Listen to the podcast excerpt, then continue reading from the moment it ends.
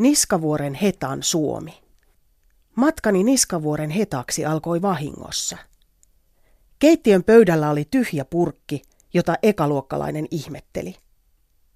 Siinä purkissa olivat ne kaupan kalleimmat pähkinät. Juuri ne pähkinät, jotka isäsi syötti sille kurjalle oravalle. Päivää aikaisemmin humaani mieheni oli pelastanut naapurin pihalta pesästään pudonneen oravalapsen. Hän oli pedannut oravalle varapesän ja syöttänyt eläimelle rouvan puuropähkinät. Olisin mielelläni ollut aikuinen, joka kertoi lapselleen tarinan pelastetusta oravasta. Sen sijaan olin nainen, joka näki tarinassa hintalapun. Sankari-isän sijasta minä näin akustin, joka lupaa apua löyhästi eikä peri omiaan pois. Ulos hakuun! Niin oli Niskavuoren heta ottanut niskalenkin minustakin. Hella Vuolioen Niskavuorisarjan heta on ylpeä nainen, joka pitää omastaan kiinni. Mikä mun on, niin se on mun. Matkallaan miehelään muumäkeen heta kaapaisee mukaansa myös Loviisan tavarat. Niskavuoren hetalla ei ole varaa luopua mistään. Heta ei nykyajan konmarittamisista ja kiertotalouksista paljon perustaisi. Hän pitää kaiken. Hän on omistaja. Onko väärin olla tämän päivän Heta Niskavuori? Satukirjojen jalomieliset prinssit on syrjäytetty. Jalomielisyys on sananakin kulahtanut. Nykymaailmassa Heta ei olisi kylmä ja ylpeä muumäen emäntä, vaan ehkä konsultti tai poliitikko. Oman edun tavoittelusta on tullut hyve. Otetaan se, mikä on tarjolla. Otetaan sekin, mikä ei ole tarjolla, koska joku sen hölmöyksissään luovutti. Ahneusteemalla jatkettiin saman päivän iltana, kun iltasaduksi lukupinosta nousi Magdalena Hain kirjoittama kuvakirja Kurnivamahainen kissa. Tarinassa pienen pieni tyttö ja maailman suurin ja nälkäisin kissa solmivat liiton. Jos tyttö ei löydä kissalle syötävää päivän aikana, kissa saa syödä tytön illan päätteeksi. Teemu Juhanin hienoista kuvista selviää, että tytön tehtävä on mahdoton.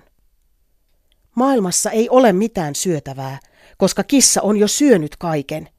Kalat ja linnut, kuun ja tähdet ja kokonaisen merirosvolaivan. Istuin mustan aukeaman kanssa pitkään. Tältä tuntuu Suomessa juuri nyt.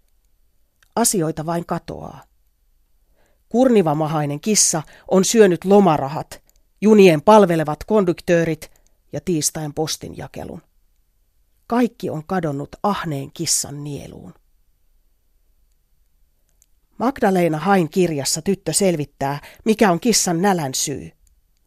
Kissa syö, koska hänellä ei ole varaa olla syömättä. Hänen on pakko syödä ja kasvaa. Kissan mahassa asuu käppyräkourainen ukkeli, kaiken herra Albertus Sepeteus Eknobaatti Neus, joka syö kaiken kissan nielemän.